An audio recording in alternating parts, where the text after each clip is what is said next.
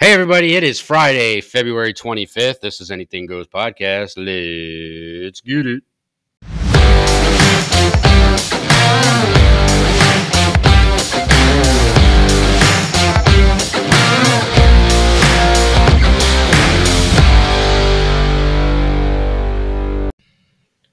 Hey folks, welcome back. It's another Friday. I'm glad you're all here. We got, I'm sure that a lot of you can probably figure out a good portion of what we're going to talk about tonight, but we're not going to start with that. I'm down here with Jimmy. I don't know if Jimmy's going to jump in. He might. I mean, I'm trying to egg him on to, but we'll see. We'll see what Jimmy wants to do. But we're going to start off with our favorite, one of our favorites. And here you go, the compassionate left at their finest. We got two stories that we're going to talk about with the same person tonight. First, Joy Behar, our friends at The View. Okay, so Joy, everyone knows that Whoopi's return after her 2-week suspension for the racist shit she had to say live on air that didn't get her terminated like it gets everyone else terminated, returned to The View. So on the day that she returned, they were talking, and I don't even know what they were talking about because, frankly, I don't watch The View. But when it makes the news, you know, we pay attention to the idiotic things that these folks have to say. So whatever they were talking about, somehow Joy got onto the topic of the Olympics, and they may very well have been talking about the Winter Olympics. That might have been what triggered it. And actually, I think I know. They were talking about the female speed skater, black female speed skater that won gold. And Joy decided to transition that conversation into the Olympics when Hitler was in power in Germany, and we sent black athletes over there to compete, you know, basically in the face of Hitler, who, as most, if not everybody knows, had a real problem with anybody but white people. So Joy says, you know, yep, and you know, back in the day when Hitler was in charge and the Olympics were in Germany and we sent our team over there, and Jesse Helms won all those gold medals right in front of Hitler. I thought Whoopi Goldberg was going to fall out of her chair. Yeah, you heard me right. She said Jesse Helms.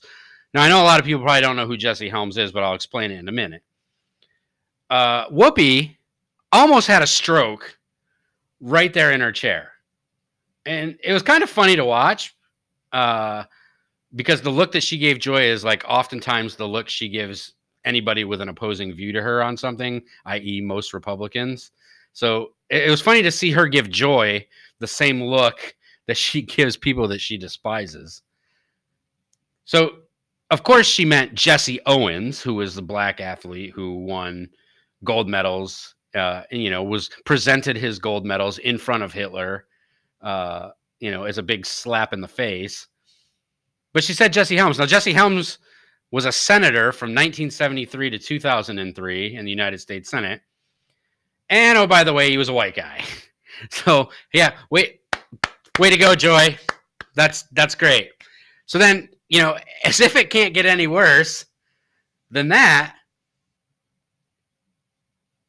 Joy decided that she was going to talk about Ukraine and the horrific thing that's going on in Ukraine right now. But Joy's not concerned about the Ukrainian people or the country of Ukraine. This is what Joy's concerned about. Well, I'm scared of what's going to happen in Western Europe, too. Yeah. You know, you plan a trip. You want to go there. I want to go to Italy for 4 years. I haven't been able to make it because of the pandemic. And now this, you know, it's like, what's going to happen there? Yeah. I can't go on vacation. Yes, folks, you heard her concern over what's happening in Ukraine is unsettling to her because it is once again delaying her vacation to Italy. I mean, come on, folks. Why do these people even have a show? I mean, I'm sure, I don't know how they're still on the air. I'm sure the three people that watch The View are happy to see them every day. But this is the kind of ridiculous crap that comes out of these people's mouths. And I can't fathom that there's actually people out there that seek it. They want to hear this. They want to hear her talk about being so upset that she can't go on vacation to Italy because Ukraine is being taken over by another country. But the concern is I can't go on vacation. I don't know. I'm really at a loss for words, but again, great job, Joy Behar. We love you. Keep it up. You keep us sane, I guess, because nobody's as insane as you. So as long as nobody reaches that level, we know that there's hope for those that are kind of teetering on that level, because they got to make a big jump to get to your level. You are, quite frankly, one of the biggest dumbasses I've probably ever heard on public television. But thanks for playing. Anyway, so of course, I'm assuming that you all figured out that probably a lot of what we're going to talk about tonight is Ukraine. I mean, watch the news. I'm not going to sit here and recap what's going on there. Obviously, Russia decided that they wanted to take the Ukraine back, and that's exactly what they're doing, and that's exactly what they're going to do.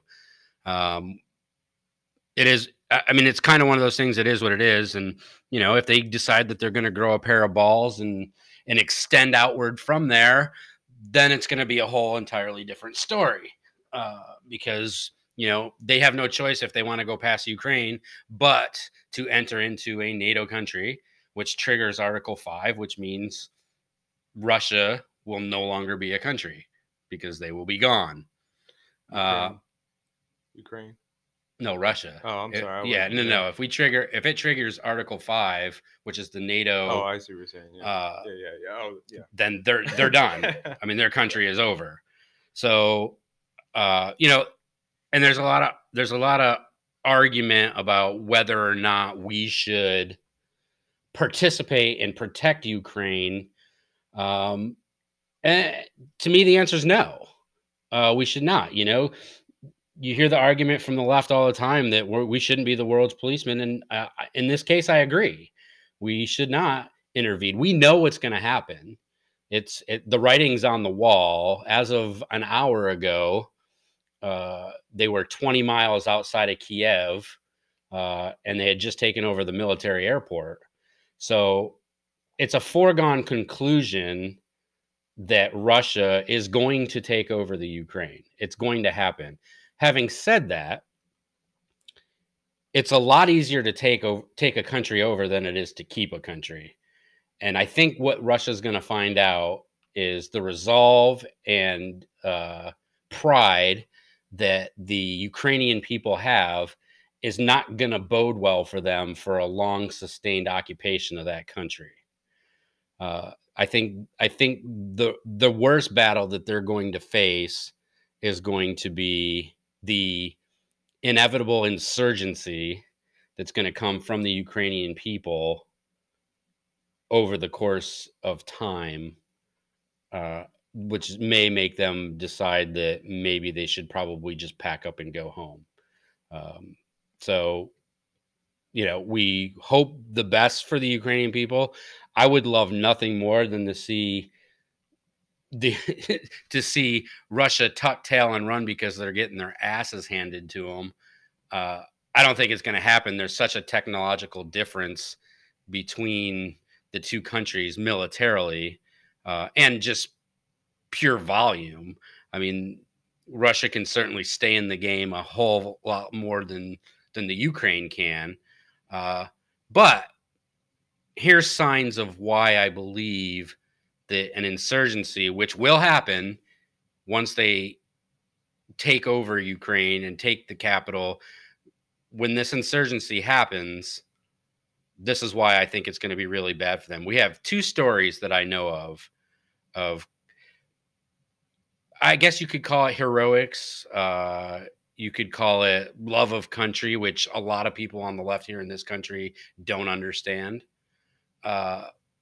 But two stories. So there's an island off the coast of Ukraine I think they call it Snake Island. And there's an outpost where 13 Ukrainian soldiers were at this outpost.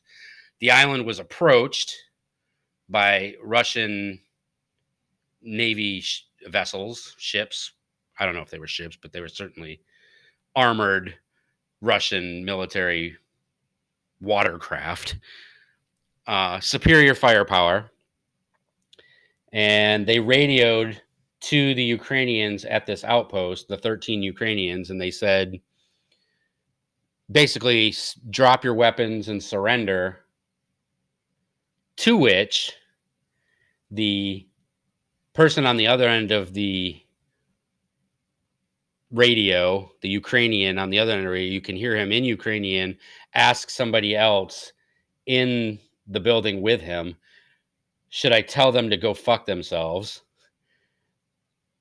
You can't really hear the response in the radio transmission, but then you hear him on the microphone and he says, Russian warship, go fuck yourselves. Unfortunately, it cost them their lives because all 13 of them were killed. But that's the mentality, and that's the attitude, and that's the pride of country and the love of country that those people have, knowing that they're outgunned, knowing that resisting at any level is going to result in your death, yet they're willing to do it. So that's the first story. The second story, and I want to make sure I get the name of this bridge correct. Let me see here. Let me see if I can find it here.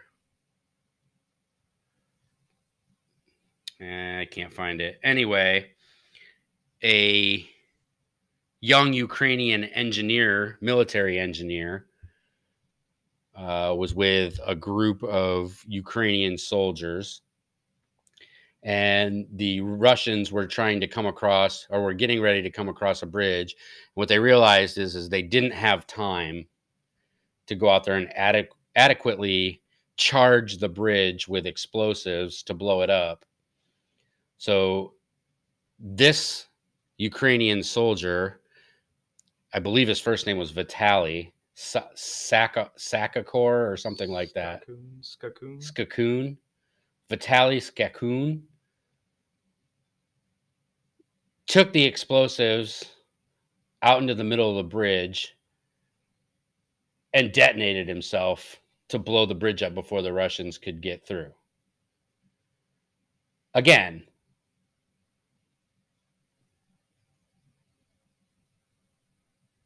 yeah, so I'm just reading here just to make sure I got this one right. So, yeah, Vitaly Skakun was an engineer for a battalion of Marines on the Crimean Isthmus, where Russian tanks and military forces began to advance into Ukraine. The Marines decided to blow up the, I can't even pronounce this, Genicheksky Bridge to stop the invasion, a task for which Skakun volunteered despite being in a different battalion. He placed the mines on the bridge and told his fellow soldiers that he was blowing up the bridge. The bridge blew up before he was able to run away, and he died in the explosion. I mean, if that doesn't tell you the level of, I don't even know what the word is, the level of courage that these people have. And it's not just them. It's not just those two, because you've heard stories, if you've been watching any, you've heard stories of people that have been out of the Ukrainian military for decades who went down to their police stations, and the police stations were handing civilians now, handing them weapons. I think the last number I heard was that the police station in Kiev alone had handed out 10,000 AK-47s to civilians to defend their city. And the fact that you got 10,000 civilians that are even willing to go and get a weapon and stand there and fight against what's obviously a superior force is incredible in and of itself. So Russia's got their work cut out for them. And that's not even to say we don't even know the truth of how successful any of their actual operations pushing into Kiev have been. You hear it kind of both ways. Some say it's been relatively quick. Some say, you know, there's been a lot of pushback and a lot of fighting, and, you know, we just don't know because we don't have people on the ground, obviously, who can reliably tell us those stories. But I think Russia has bitten off a lot more than they're ready to chew. I don't think that they, I mean, they had to do two nights of pre-attack bombing because the first night was virtually unsuccessful. Yeah, they blew up some command and control stuff, but it really didn't do anything to, it didn't accomplish the mission that they wanted it to accomplish, to move ground troops in on the first day. So they had to do it again. But again, these people, I really hope that they kick Russia's ass. I think that would be hilarious, but unfortunately, I think the writing's on the wall that Russia is going to take over the Ukraine. And it's just going to have to go from there with what happens from there. We can cripple their economy. I'm not sure that doing that after the fact is really going to benefit anybody, other than it's going to make sure that they're not able to go further. But that's going to be too late for the Ukrainian people, who are virtually on their own at this point to defend their country. So we wish them well and hope that they have the successes that they need to have. But a lot of Ukrainians are going to die, and a lot of Russians are going to die.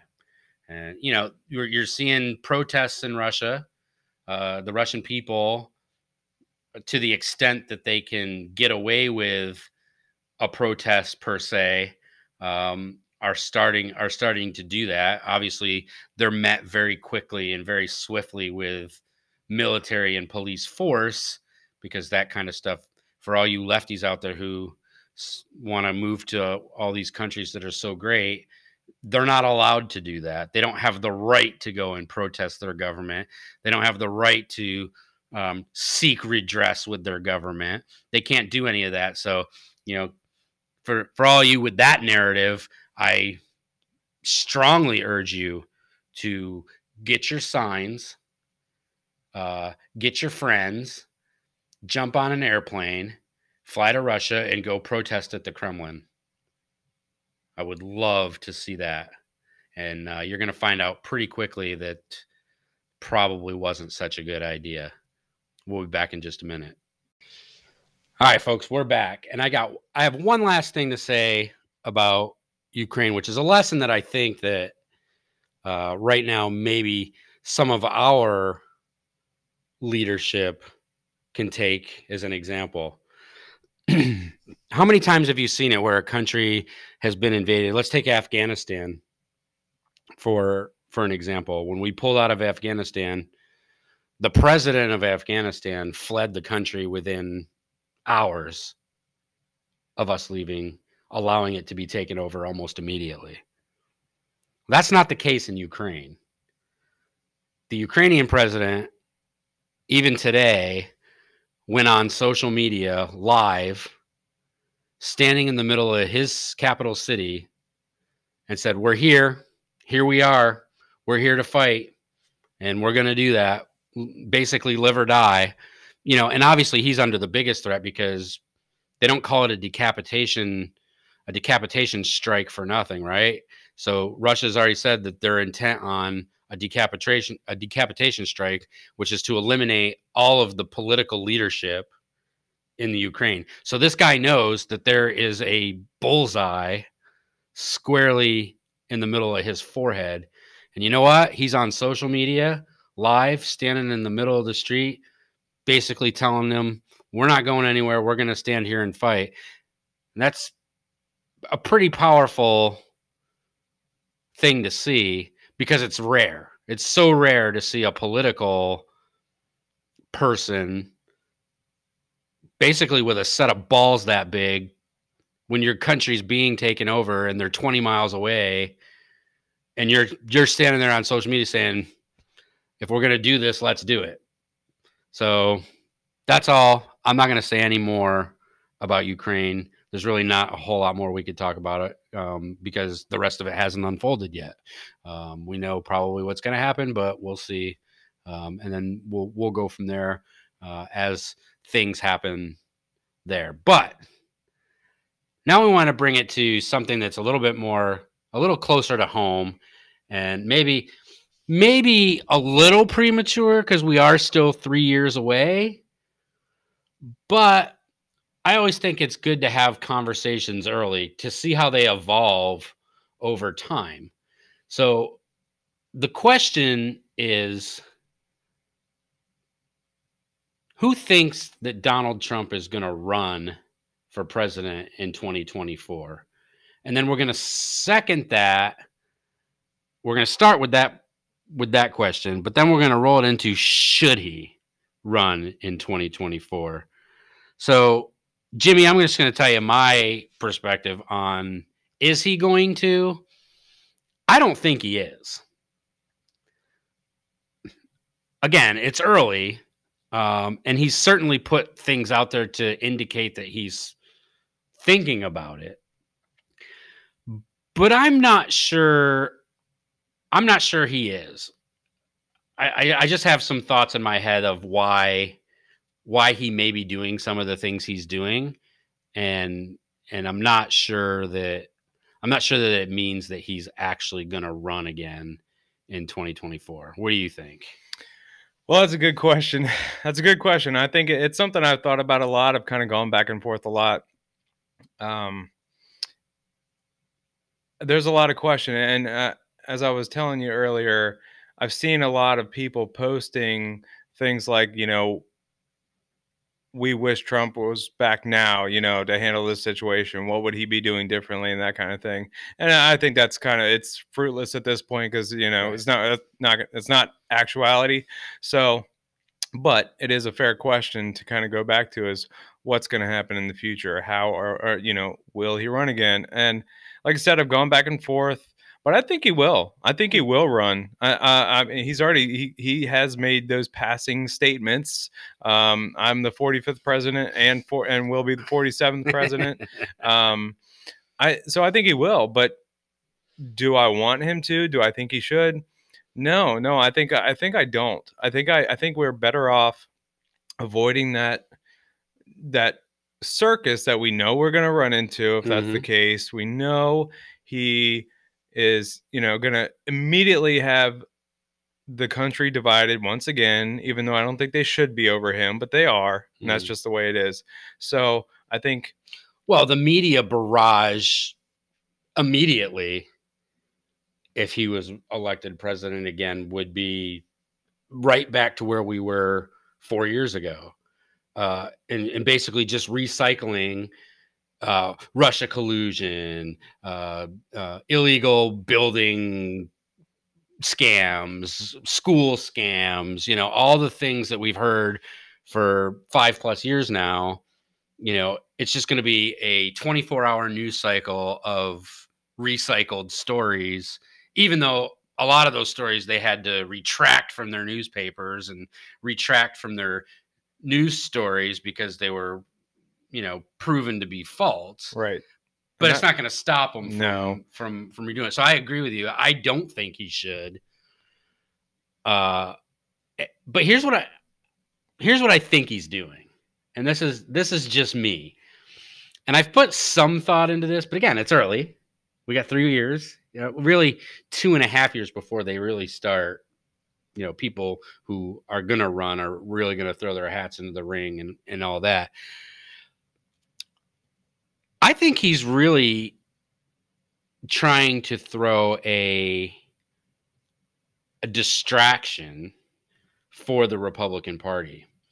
I think he absorbs so much of the media and left attention that he can suck so much of their energy and so much of their time on the thought that he's going to run, that that's going to give somebody else like a Ron DeSantis, or I don't even know who else would even consider running right now, but, you know, a Nikki Haley or somebody like that, it's going to give them a bunch of clear. And and it may even be that he does run with the intention of not going to the end, to suck up that space, to absorb that that media and left push, to open up that free space for another candidate who's maybe more palatable to those on the middle left and those, I don't like to call them rhinos. They are, but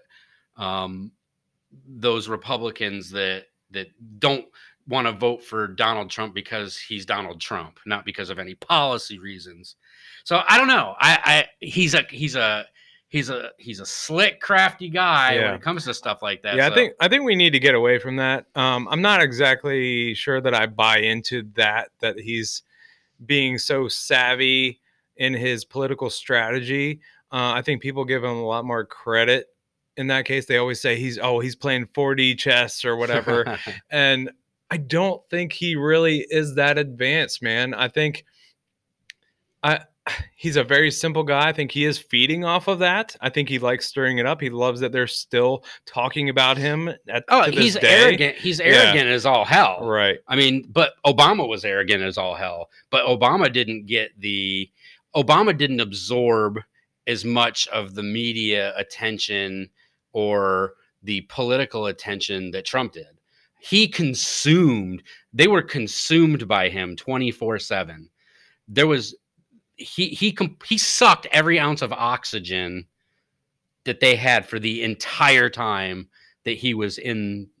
I mean, look at it now. He's been out of office for a year and he still consumes 80 to 90%. Yeah, but I think he just loves that. I think it is going to be best to kind of get away from that. But it's not going to change for the media. They're just going to follow the next guy or the next gal and say, hey, they're sponsored by Trump. And it's just it's always going to be an association. No, but I think he just brought so many things great to the table that I don't think any other Republican could have done, from his business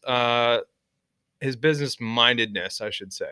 I think his strength, he obviously couldn't be bought. He wasn't really corruptible, other than he liked the attention. I think he still wanted to be popular. He still wanted to do the popular thing, which I think he did a lot of things that probably was more for popularity than good for a conservative run country. But you got to remember, he was a Democrat, right? He supported financially. He supported Hillary Clinton. Exactly. He supported Bill Clinton. Was he elected as a Republican governor or a president? Sure. But he also spent a considerable amount of time in his life not considering himself a Republican. Yeah. It was almost like he did some analysis and said, which card should I play? Who should I turn myself into to be most successful? And I think he did the right thing here. But and he certainly, at least while he was in office, he certainly did and enacted Republican policies. Like, I can't think of anything that he did that would give away that he had any kind of leftist. No, I think he gave into the left a little bit on certain things where he spent money unnecessarily on certain things, or just kind of tried to play the PC card sometimes, but not enough for me to really care. I think as policy wise, pretty much a win across the board. I think given an opportunity for a longer term, and I was listening to Joe Rogan speak about this earlier, talking about how that could be beneficial, like in the case of Vladimir Putin. They can actually invest in something for longer terms. Sure. And I think that they're saying how bad that can be. Yes, I can see that, but maybe it would be beneficial if they had longer or no term maximums, I should say. So they can still be voted out if they're doing bad. Right. But if they're continuing and we're showing progress, then people can continue to vote on them. I don't know how that would affect voting or... Well, I certainly wouldn't advocate for more than 2 terms as a president. I mean, I'm a staunch believer that the Congress should have term limits. So yeah, I think we honestly, I don't know. For me, I kind of think maybe it should be flipped, because I think, yeah, Congress should have term limits, but I do see the benefit of not having to deal with this constant, sure, yeah, you know, run again. That's all they're doing is trying to buy up votes. Everyone's trying to play that popularity game to buy up votes. And as far as a popularity game goes, and you brought up Obama, I wanted to mention, because it's something I saw recently, a comparison video from Obama talking about how the United States took down Osama bin Laden, and there's a back and forth in the video about how he, when he took down, I don't want to give him the credit, and he didn't give himself the credit either, which is the point. But when they took down Osama bin Laden and Trump's administration, you know, they took down one of the ISIS Soleimani leaders. No, I thought no. The no, just one of the general, or no, I think it was one. No, just one of the ISIS leaders. Oh, I think probably, yeah. And so it's a comparison video, and the point I'm trying to make is that Obama looked great in the video. Trump was like, "Oh, it's about all about me. I don't get any credit, and I did this and this and that." And then Obama said, "You know what? We did this. We executed it." And, you know, America, he basically didn't take the credit, and he sounded great. And that's what people loved about Obama, is because he sounded presidential. But my problem is, yes, he was just a great politician. He sounded great. That didn't make his actions suck. Exactly. That's what people just want, that figurehead who sounds presidential, but they don't care about what really is backing them up. Whereas, like, we got, you know, we ignored the stupid stuff. Look at the black community. You know, when Obama got elected, the whole thing was first black president. You know, finally, we, the black community, have somebody who's going to fight for us while he's in office. He didn't do a goddamn thing for the black community when he was in office.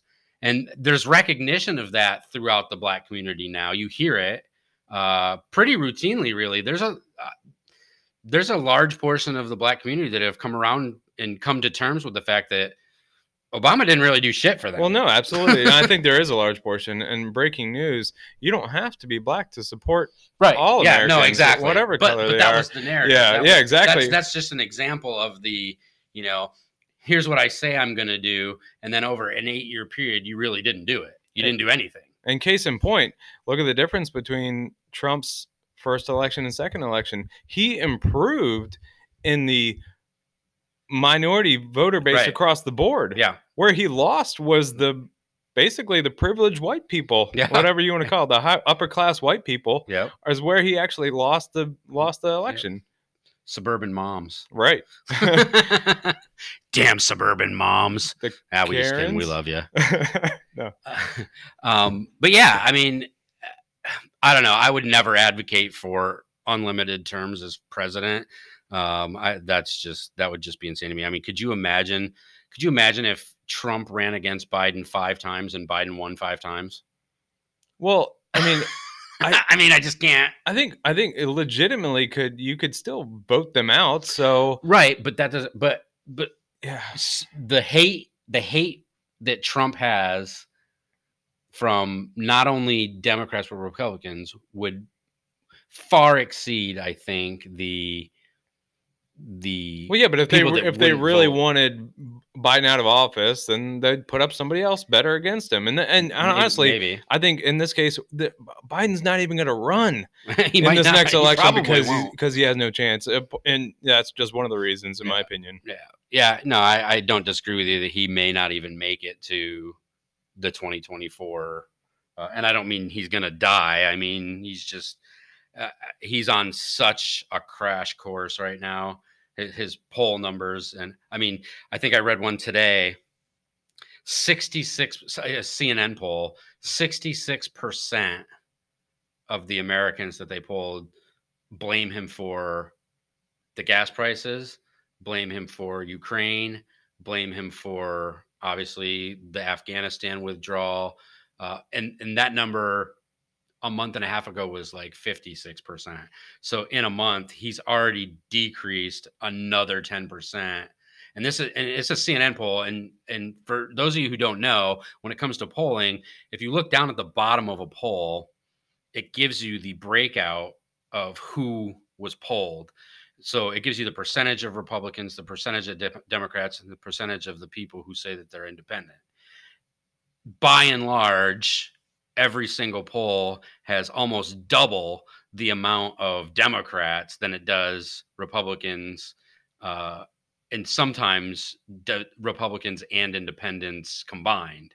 So if 66% of these people that are polled are now blaming Joe Biden for these things, and we're only, you know, not even a year and a half into his presidency, it is not, and people aren't going to forget this stuff because gas prices aren't going anywhere except up. I agree with you. I think this stuff normally gets disguised over time and by other things. And I typically will not attribute a lot of these things to, you know, the president, who is often doesn't have that much control. But so many of these factors are directly related to his decision making. That all the sweeping actions that he did as soon as he came in, day one, is the reason why this stuff is happening so quickly. Well, when you shut down the construction of a pipeline in your country to reduce, you know, for climate change and all this other bullshit that they like to chirp about, but then you remove the, I guess they're not really restrictions. What did he remove? He removed the, or he granted the he approved the granting of the waivers for the Nord Stream 2 pipeline to be built from Russia to Germany, which Trump had withheld. Now we find ourselves in this position. Now Germany has since, in the last 2 days, removed those waivers. So Germany, surprisingly, has stopped the Nord Stream 2, but that doesn't mean that as soon as this Ukraine thing is over, that Germany's not going to go right back to it.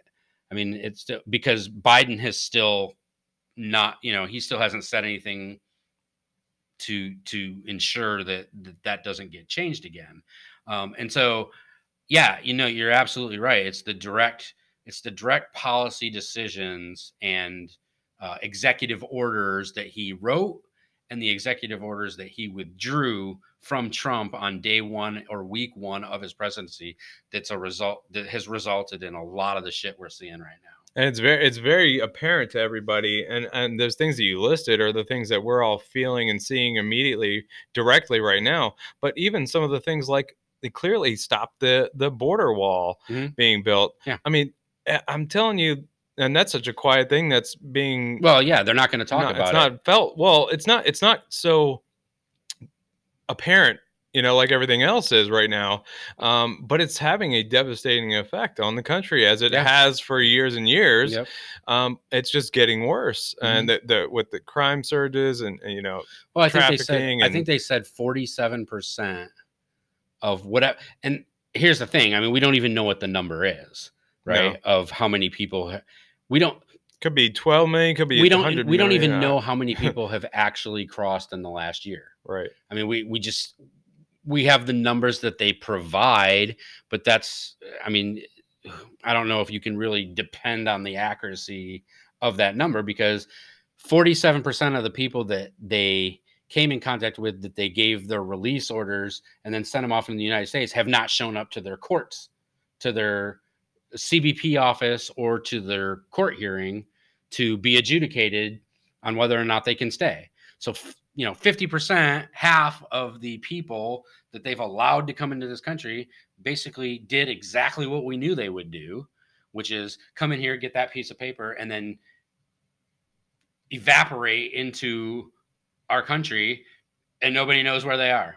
Nobody knows who they are. And it's virtually impossible to find all those people and or even a substantial amount of them. I mean, unless they commit a crime and get arrested, that's really the only way that you're ever going to. And how often does that really happen? I mean, percentage wise, it's pretty low considering, right. I mean, we know there's millions per month that are coming in, that conservatively. And Yes, and like you said, but we're probably still deporting a record number of people. I'm not sure if that's still going on, but it doesn't matter. We're still not touching the number of people that are coming in, and obviously that's an additional cost. It's still and that's just the ones that we have contact with. Exactly. I mean, we don't even know because of the how much they've degraded the Border Patrol's capabilities as well.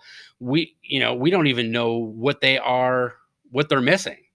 Because there's gaps, there's huge gaps now. Well, and how that's coinciding with the changes to laws and restrictions on, or, they're letting people off, unless it's an extremely severe crime, that's getting innocent Americans killed, injured, murdered, whatever it is. It's devastating. Well, but again, unnecessarily. I mean, that ties right into all these DAs, with all these soft on crime policies that are letting these murderers and rapists and all that, no bail.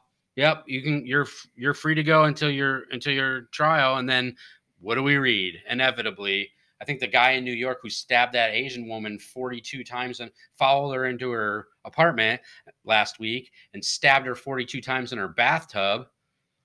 First of all, he'd been arrested 7 or 8 times prior, and he was out on quote unquote no bail for charges of like attempted murder. So why was this guy out on the street? But this is like, again, this is another Biden initiative that's contributing to higher crime and, the letting people, absorbing illegals into our society with no repercussions for not showing up for the shit you're supposed to show up to contributes to the rise in crime.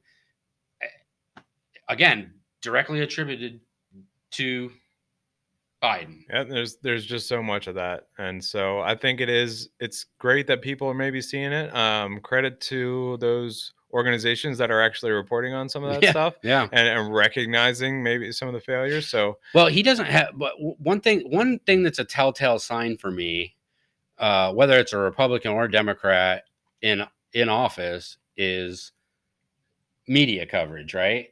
So obviously Obama was like the darling of the media. Like the media could never say anything bad about Obama.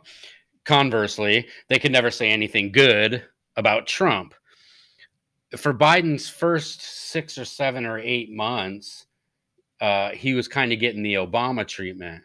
Now, he's not to the level of getting the Trump treatment, but their silence on him is equally telling to me. The fact that they're not saying good or bad is just as telling to me, coming from the media on him. And the fact that they really kind of just talk about things and kind of gloss over mentioning him specifically. And you're seeing a lot more than that. And I don't know if you all watched the press conference the other day when he was talking about Ukraine, when he was talking about the sanctions, but even the White House press corps, which is historically favorable to Democrat presidents, they were going after Biden. I mean, they were not, and he was flustered. You could tell he really didn't know how to handle it because now, obviously, you didn't have Jim Acosta up there yelling shit at him because that's Jim Acosta. But they weren't throwing him softball questions like they typically do. So that in and of itself is very telling to me that even those that are on the left are really starting to take a second look at what Biden is actually doing, and I don't think that they're very happy with what they're seeing as results. So no, I think it's a pretty easy bandwagon to jump on, honestly, and I think they're seeing that. But my question is kind of where is that going to go? So let's say Trump does or doesn't run. Mm-hmm. Who do you think the Democrats will put up? Oh man, well I think Hillary is a complete non-starter now. She's holding on to hope. I think she's a complete non-starter now. Now that Durham's report or not his report, his filings in federal court, actual filings, suggest strongly that her campaign wiretapped Trump Tower and the White House when he was a sitting president. That's gonna kill any chance that she thought that she might have had of trying it again. I hope you're right. I don't know if anybody actually, people would just dismiss that stuff for some reason and allow that to go. But so if we see, she was unfavorable anyway. She lost to Trump already. But if we see a Trump, oh my God, Clinton ticket, I would get my pop. I would pop no less than 3,000 bags of popcorn for that fucking thing. See, no, I think I would just go hide somewhere in the woods and be like, let me know. What? Hillary's in the woods. Don't go in the woods. Oh. Okay, so let's moving on from that concept. So let me switch it up a little bit to who would you be afraid of if they ran? Man. I have some thoughts. I'm not really sure I would. Well, are you talking about if Trump runs? Someone running against Trump or anybody? Okay. Yeah, well, let's go with that.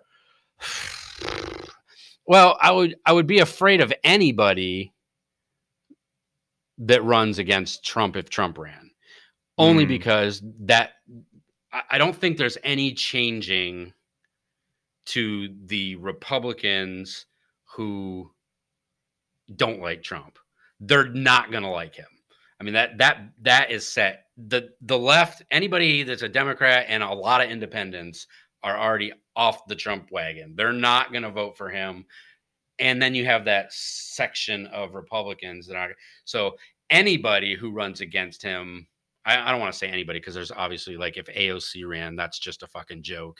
But so you think if he's the nominee, if he gets through the primaries and he's the nominee, then he's not going to win unless he's up against Biden, or Kamala, one of those two. I think it'll be a dogfight because, again, you have that staunch group that are just not ever going to vote for Trump. Yeah, they're just not. I agree, and it's just not worth the battle at this point. So I'm not sure. I'm not a Biden Harris against Trump. Yeah, I think you're probably. That's probably a 50-50 to me.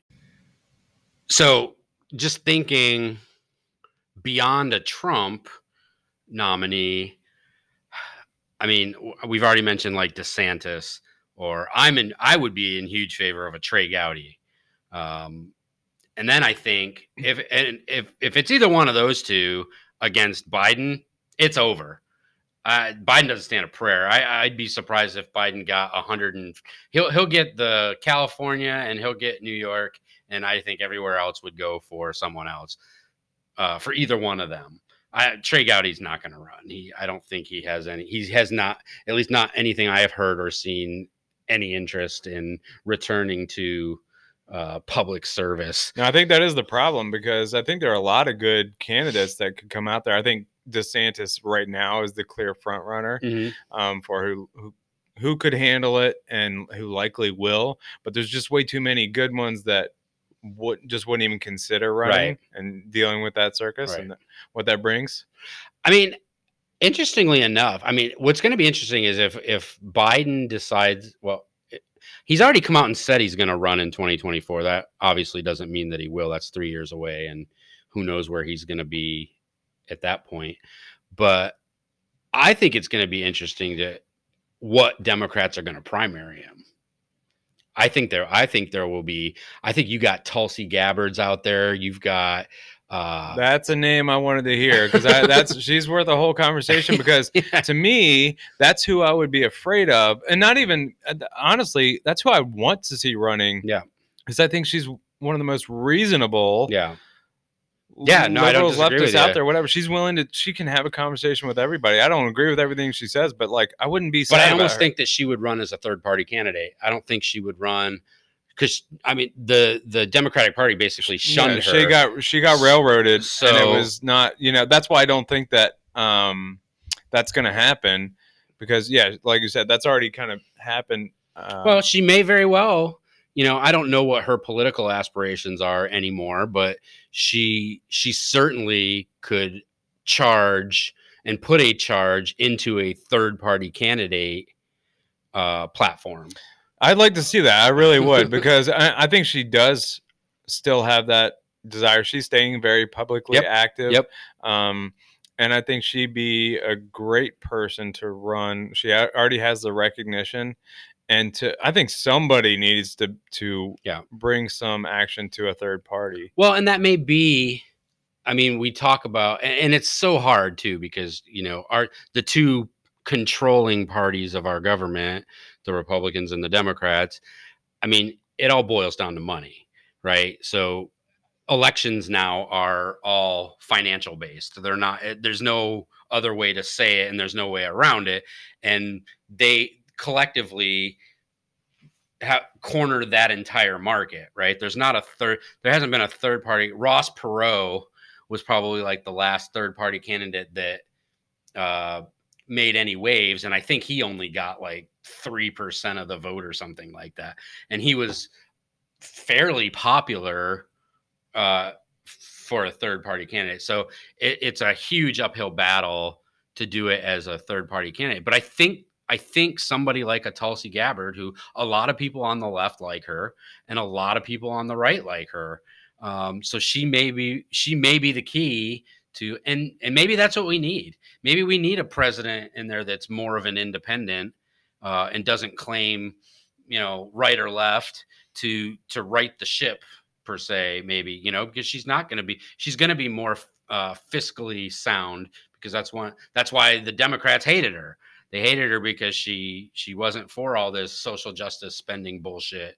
But likewise, the Republicans didn't like her because she was for, you know, Obamacare type thing. So I don't know. Maybe she's the answer to you know, just exactly what we need. And it's probably timing wise, it's probably a pretty perfect time for somebody like that to emerge.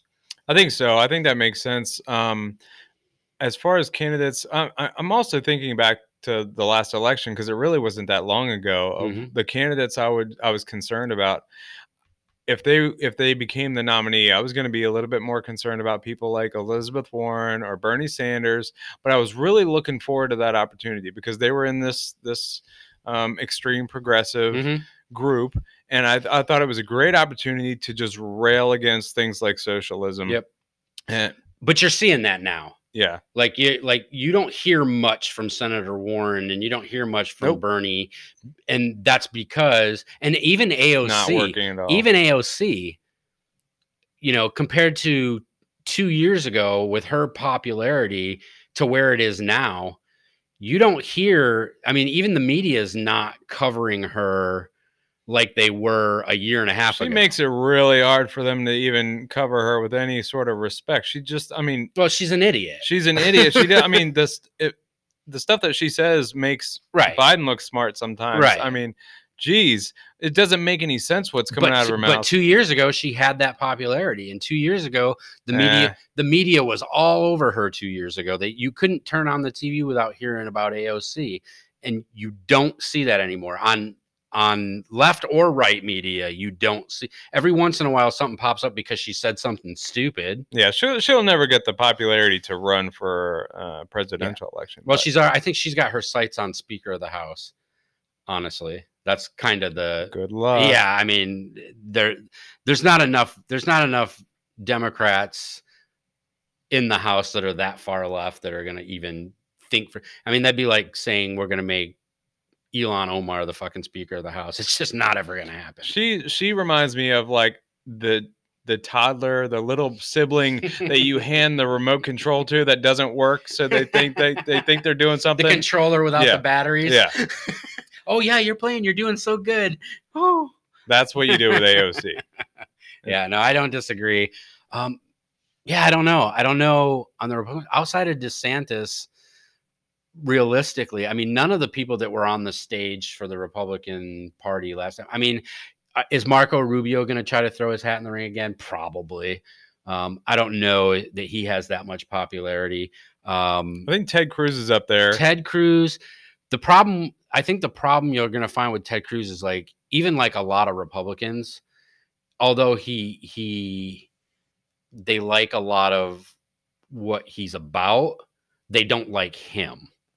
Like, I think he's got a lot of problems with personality that people aren't going to latch on to his personality, which is, like we said with Obama, that's a huge part of it, because that's why people loved Obama, is because of his personality. So I'm not sure Ted Cruz has that likability, I guess, is what I think. He tries to play it smart, where he almost plays to both sides a little bit, because he realizes you have to appease everybody, but that doesn't do well for the Trump base, the hardcore conservative base. Yeah. So that's difficult. I know the name that gets thrown out there a lot is Dan Crenshaw, and I wanted to bring him up, but he's taken a downward turn recently in popularity, big time. I think, to me, a year ago, he was probably at the all-time high in popularity and looking great as a prime candidate. But a lot of conservatives have kind of turned their back on him a little bit with some of the things that he's done recently. Yeah. I can't say I'm there yet. I'd like, because everything that people say negative about Dan Crenshaw, I'd love to hear more of his response, because I think he is a very sound. But that's the problem, is he's not. Yeah. Like, it's the same thing with the media not talking about Joe Biden. If somebody's hitting you, and this is a Trump attribute, right? If you hit me, I'm going to hit you back twice as hard, where Crenshaw's getting hit with certain things, but he's not, it's not even that he's hitting them, trying to hit him back, is he's not really doing anything. I mean, he's just kind of accepting it, whether it's valid or not. Well, maybe that's a decent tactic to kind of let that stuff go. But maybe. I guess it depends on. I'd like to see where it goes with him, because I don't think he would count himself out. I told you a long time ago I thought he was sus. Right now, me personally, I don't have any problem. I respect the hell out of that guy. I think he is smart when it comes to reaching across the aisle and trying to work with everybody, but because you have to do that. I mean, it's impossible to get anything done without doing it. Right. So I think he has the ability to do that. I think he does stand for good conservative values. But I'd like to see where that goes. Yeah. Well, we'll see. Hey folks, we've run on for a little bit longer. If you've noticed, our last couple of episodes have been, sorry. No, it's good. And I think that it's a format that I think lends itself to a little bit longer, because it's a little bit more engaging and those kinds of things. So you guys let me know what you think about the lengthening of this of the podcast, and you can send me an email at agpodcast13@yahoo.com, or you can go to our Twitter page. Yeah, I know I'm on Twitter. I hate Twitter, but it's getting the brand out there. So you can go to Twitter and go to AG with Ordinary and hit us up there.